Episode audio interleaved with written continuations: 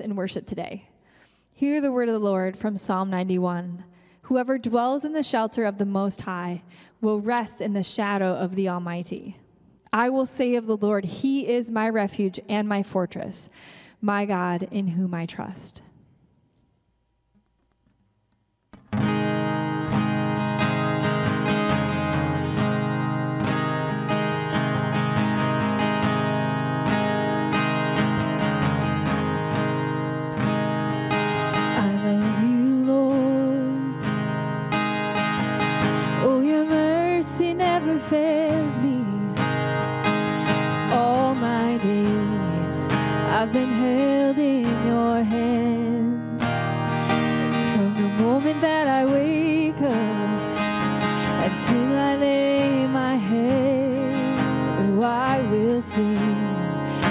Goodness God.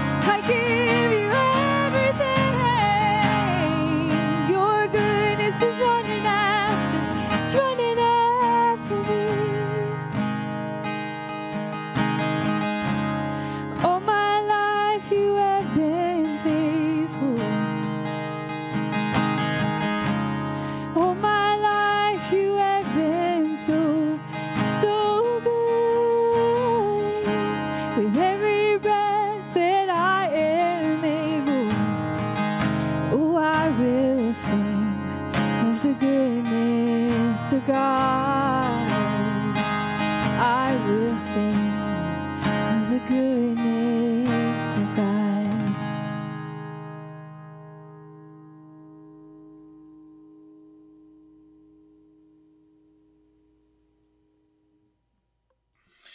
Thank you for joining us this morning via video, and we look forward to being with you next week back in the Fusion space or on the live stream or by video later in the week. So once again, thank you for joining us. As we turn our hearts to prayer, let us begin by reading Psalm 15. If you have your Bibles with you, I invite you to turn to Psalm 15 and follow along. Again, Psalm 15. Lord, who may dwell in your sanctuary? Who may live on your holy hill?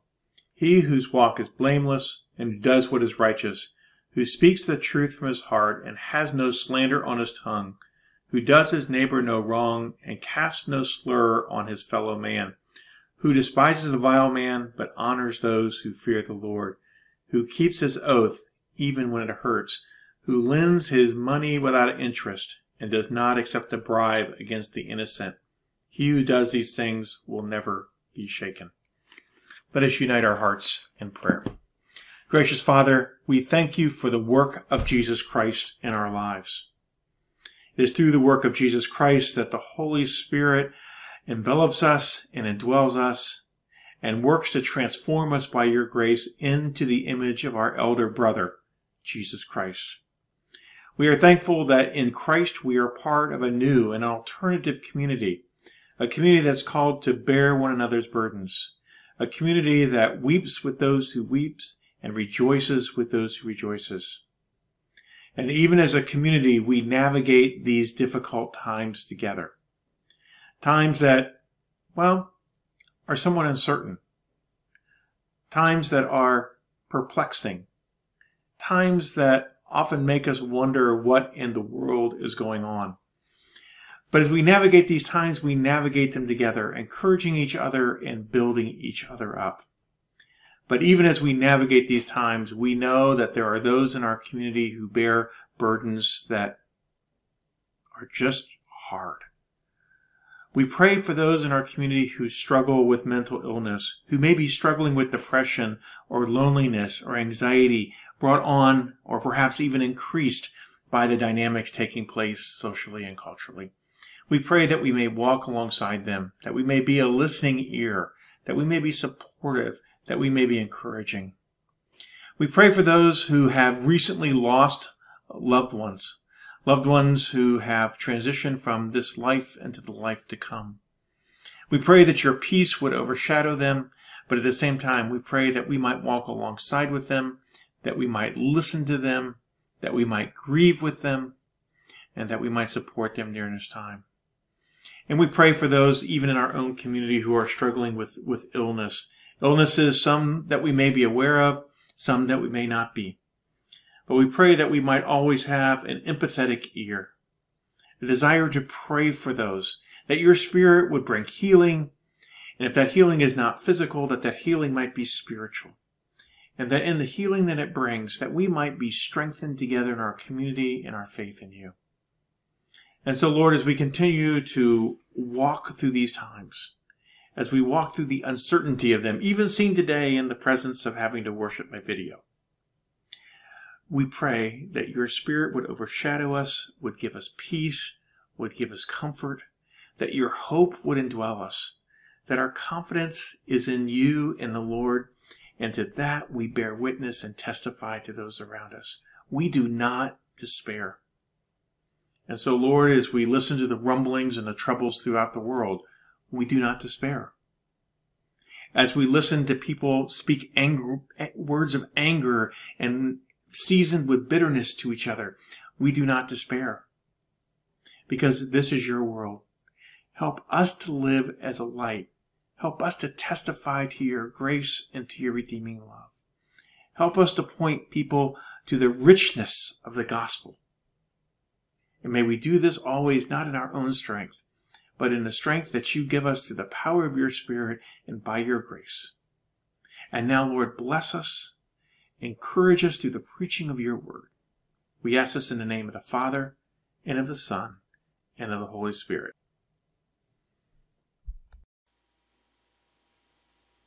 Well, greetings, Fusion. We're continuing today in our sermon series, uh, Surprise, You Belong. It's a series of encounters where Jesus meets people who feel like they're on the outside and he invites them in.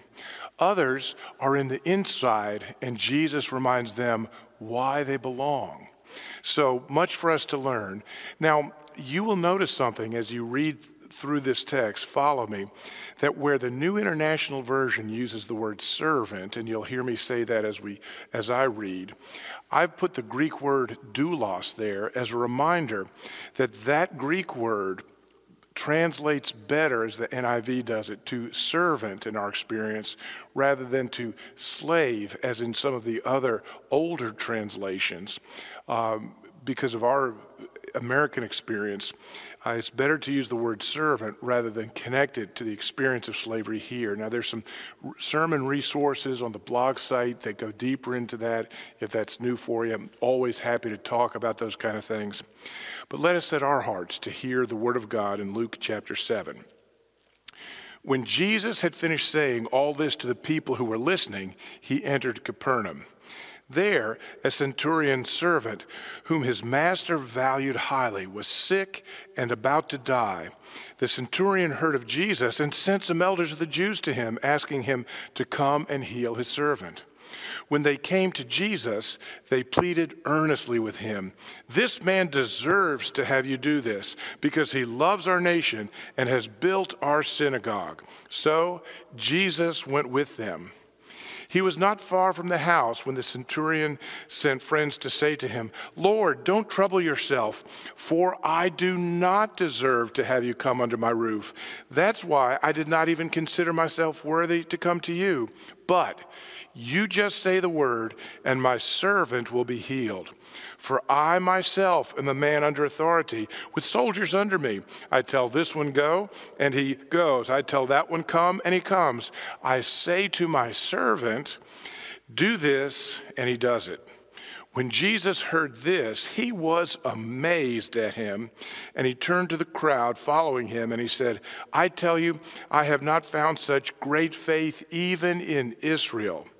Then the men who had been sent returned to the house, and they found the servant well. Let's pray. Father, we thank you for your word. That as Jesus interacted with this centurion through his friends, as he interacted with the Jewish elders, uh, this has been faithfully recorded and written down by Luke, transmitted across centuries now for us to read and hear. Thank you, Holy Spirit, that you who superintended all of this across the centuries will now be present to take even my brokenness and make your word clear. Illumine our hearts and minds that we might receive all that you have for us in this text. For we pray in the mighty name of Jesus. Amen and amen.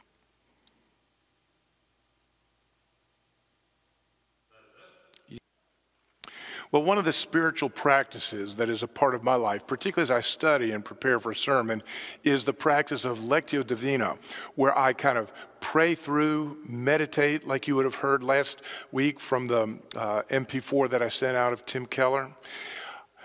Get myself into the, the mix of that particular text, place myself there to see and to hear and to smell all the things going on. I want to kind of walk you through uh, the flow of the action in this text as in the same way that I've done with that Lectio Divina. Kind of let your mind picture as you hear me speak. First of all, it begins with Jesus finished by saying all this. In the chapter before, Jesus had been teaching the people many of the words that Matthew records in the Sermon on the Mount. We need to remember Jesus would have given this stump speech, this key sermon about the kingdom of God, in many times and places. Matthew records it on the Mount. Luke records it just before this event we read about today. Jesus has been teaching. Now he enters into the lives with people and becomes God the actor. The event is set up like this there is a centurion, a Roman um, military person with a, a brigade, say, of a 100 soldiers. This centurion, who lives in the town of Capernaum, sends Jewish elders to Jesus with a request. Now, it's interesting. This town, Capernaum, would have been a fishing village of about 1,500 people on the northern shore of the Sea of Galilee, small by our standards. It was part of a mostly Gentile region, though there was a significant Jewish community. It was a garrison town. That's what the centurion and his soldiers were doing there. There was a Roman military post. It was an administrative center for all that went on in that particular region. It was a customs station where the Romans would tax things coming in and out. During the three years of Jesus' ministry, this became kind of his second home, a home base for his earthly ministry. And here we see a Roman making a request of Jesus through the Jewish elders, the, the, the, the village chieftains, the people who had the power and influence and responsibility and made the decisions. It's fascinating. He makes a request this would have violated all sorts of religious conformity and um, cleanliness, all these sorts of things. He sends these Jew- Jewish elders to Jesus asking, Will you come to me? Will you cross the bridge and will you heal my doulos? It's interesting, the centurion invites the Jewish Jesus to cross the religious divide. And they say, do that because he deserves it. Jesus, I suspect, with his eyes, sees this centurion as an image bearer of God, someone who's seeking him. And he sees something too. The centurion values his doulos, his servant. They may be different on the social spectrum, but this centurion has a compassion for this person who's very different from him. Well, the Jewish elders make this request. He deserves it. He loves our nation and he built our synagogue.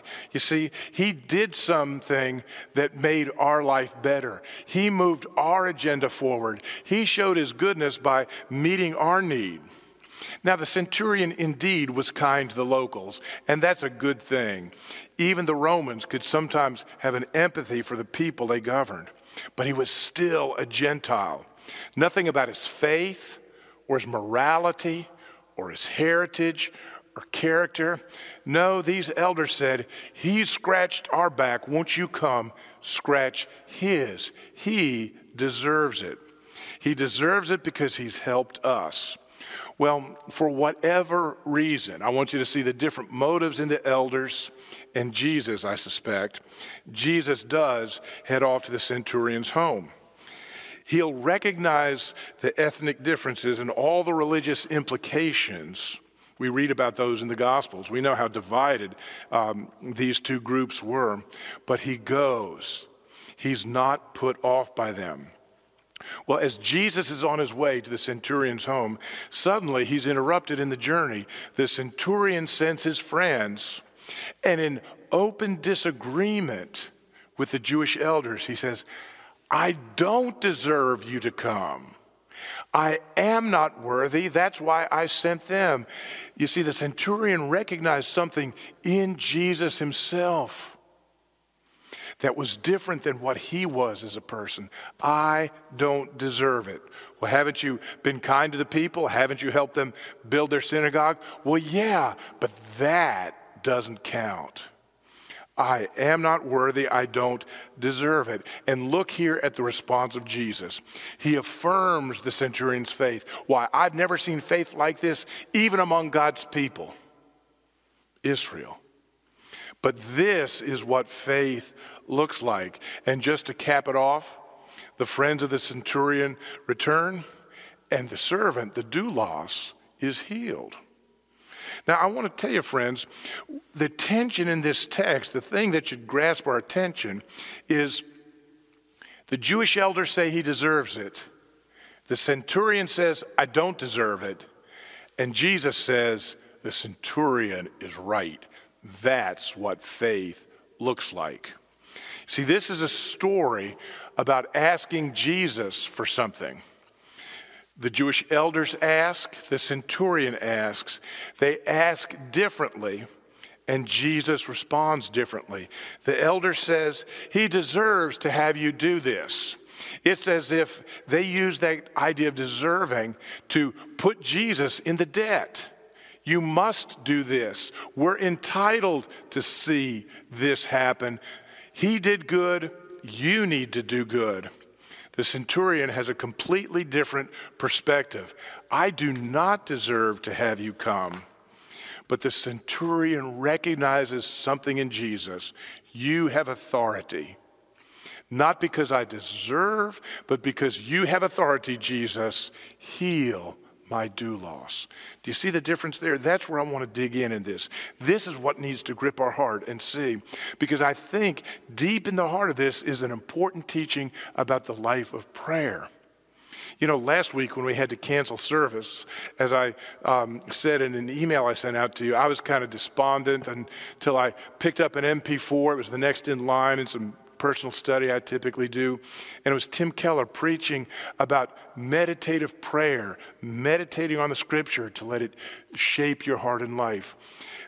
I remember that, and now as I bring the sermon that I would have brought last Sunday to you now, I want you to see how this same text applies for us to our life of prayer. It's about asking Jesus for something.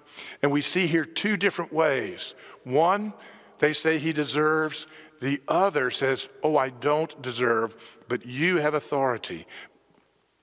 So I want to focus on the idea of prayer here prayer based on deserving. Think and reflect, navigate the pathways of your own heart, and consider, friend, what's the motivation for your life of prayer?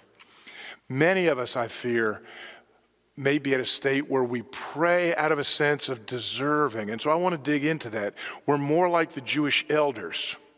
I want to tell you if you think of prayer as based on deserving, then if you're making the grade, if you're deserving, you will pray in one way. If you're not making the grade, you'll pray in another. Let me walk you through the journey to a mature and fruitful gospel centered prayer life as we look at this particular text. Now, the first thing I want to do is, well, let's be honest. As I've reflected on my life and as I've discipled people to see them grow to a mature life of prayer, let's be honest. Most of us don't pray because we don't think prayer actually makes the important difference. Now, we're all polite enough, we would never say that. Prayer in the United States, and particularly among church people, is always respected but rarely practiced. Think of the politician who, in the face of a tragedy, says, Ah, oh, our thoughts and prayers are with you. I'm always wanting to ask, Oh, when do you pray? Where do you pray for them? Do you really pray? But I can't throw any stones. How often are we a people who respect prayer but don't practice it?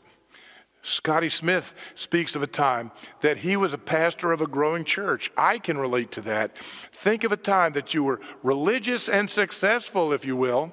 I was preaching sermons on prayer, but where I sweat and put my effort was in preparing the sermon. I was busy training Sunday school teachers and organizing church picnics and all the things that solo pastors end up doing. But I would only get to prayer as a last sort of thing. The first step for growing a prayer life is repenting of our prayerlessness as the sin of unbelief that really is at its root. But we can say, no, prayer and communion with God is important. We take a step and we enter a prayer life that's really based on deserving. The second point, or the second step of this journey of prayer is often prayer based on deserving, like the Jewish elders, good religious people, highly acclaimed in their community, serving and responsible. Friends, if we are praying only out of a sense of, well, I've made the grade so I can ask God, our prayers will be weak because we can never deserve enough. Oh, we may think we've made the grade, but in light of what the centurion shows us, we'll be praying out of pride. The other painful, debilitating thing that happens if we think prayer is based on deserving, I have earned this so I can ask, then when we're not making the grade, when we're not deserving, boy, that just totally crushes the motivation to pray. If I think God only listens to the righteous and I've got to go be righteous and I'm not really righteous in my heart, why would God listen to me? If you have a hard time praying, if you have a hard time finding motivation, could it be that deep in your heart you have a sense that only the deserving are able to pray to this God, and I know I'm not deserving. Friends, I want to tell you the centurion gives us an extraordinary hope and invites us to a next journey, step in the journey to a mature prayer life. He speaks of a prayer based on grace. He begins with the I don't deserve. But then he goes on to show why he comes. I don't deserve, but you, Jesus, have authority to give. That's a gospel centered heart. If you're trying to stand before God on what you deserve, if you're aware that you don't deserve and think that's how God listens, all of those things will hamstring your um, prayer life. They'll leave you weak and unmotivated. But when you realize you don't deserve, but He has authority and He acts out of grace, first, you'll experience a whole new sense of your own life that I'm loved by God's grace, not by what I do or what I deserve. And then that grace will give you a grace to love others. It makes an extraordinary difference. You know, the Bible and Jesus himself challenge us to think about loving people. He says, Forgive others as you have been forgiven. Forgive us our sin as we forgive those who've sinned against us. We just prayed that in this service. Love your enemies, turn the other cheek. That's a high calling. How do you live that sort of life? Colossians 3:13 reads this way Bear with each other and forgive one another if any of you has a grievance against someone. Forgive if you have a grievance. Forgive as the Lord forgave you. Friends, let me suggest that you test your own heart. If you struggle with forgiving someone who has wronged you, you just replay it again and again. It just seems more than you can do to forgive them.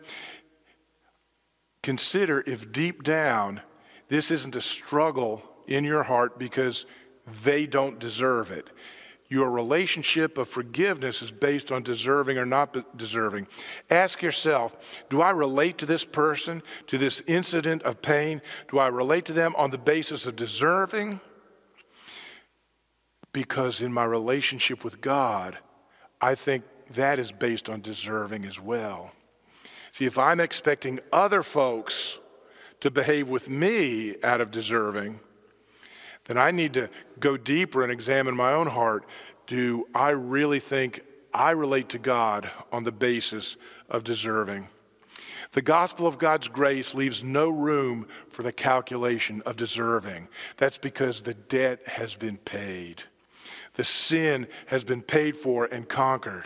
First, in a relationship with God, Next, in our relationship with others, the gospel gives you resources of grace, not to wink at evil or not care, but instead to act in love without the poison of revenge or unforgiveness.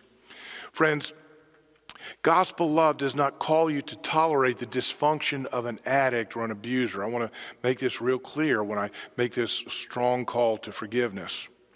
The gospel of God's grace may call you to intervene, to gather family and have an intervention if that's needed. Gospel forgiveness is not about enabling evil or destructive behaviors, but it is about realizing that God has loved us not because we deserve it, and His grace empowers us to love others even when they don't deserve it. Not to enable the repetitive sin, but to intervene with the power of his love. You see, if we're stuck on they don't deserve it, we ought to ask about our relationship with God at a deeper level. Do we think we deserve or not? Friends, I want to close with this statement. The centurion did not ask for what he thought he deserved. Jesus commends that. Instead, the centurion received by God's grace all that he wanted, all that he needed, and so much more. If you're living with God and with others in light of what's deserved, you'll live a pauper's life, shrunken, broken, isolated. But when you've entered in to more than you could ever ask or imagine. Not what you deserve, but what God is giving, you can live in a whole different way. I want to close with a, a picture.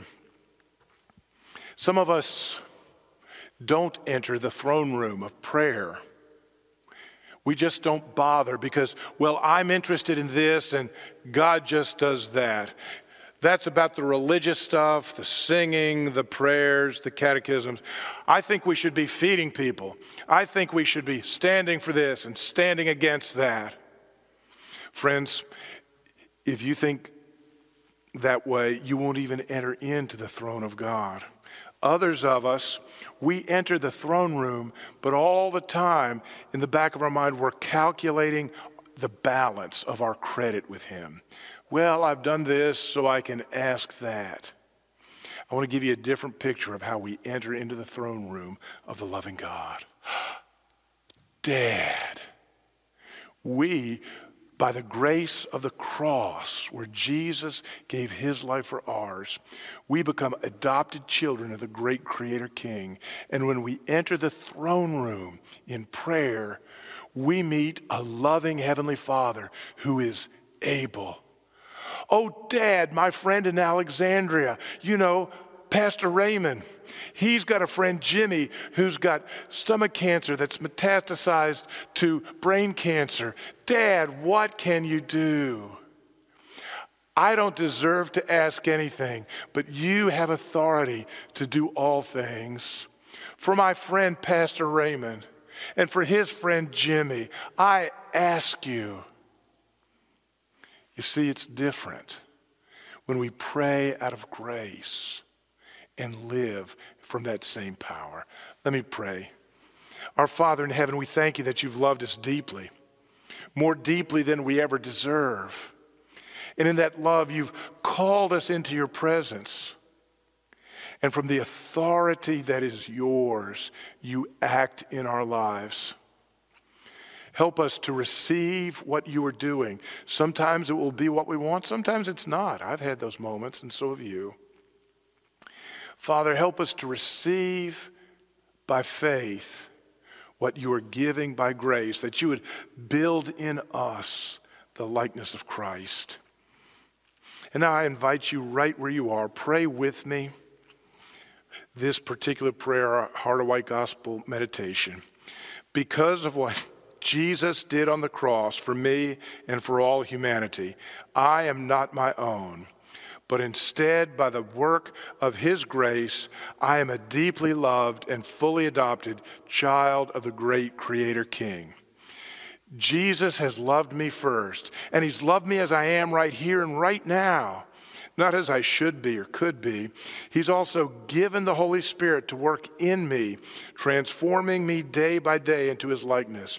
In that way, Jesus increasingly works through me as he brings about the restoration and reconciliation of all creation.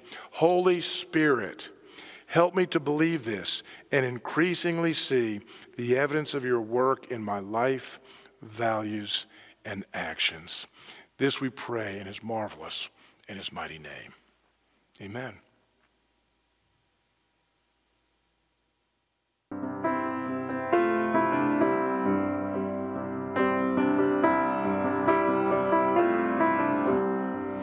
Before the throne of God above, I have a strong and perfect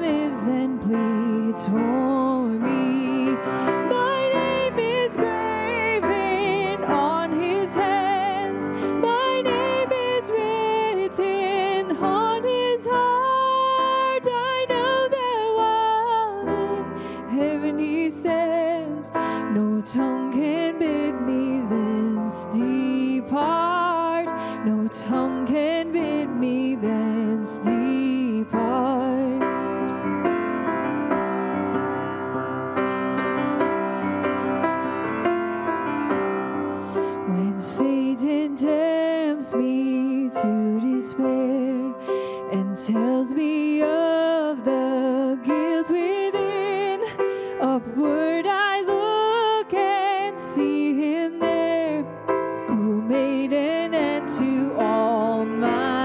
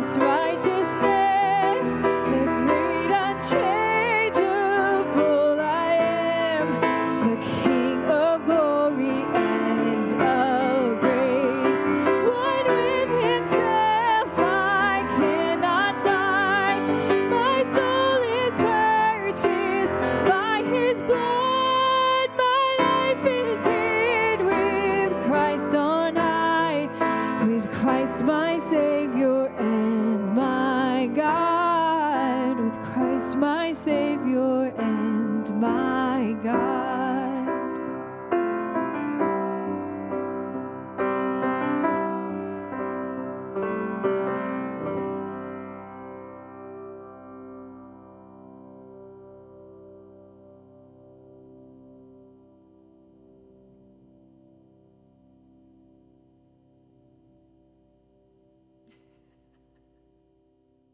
Friends, receive the blessing, the benediction of our God. I've taken this from Ephesians chapter 3, verses 20 and 21.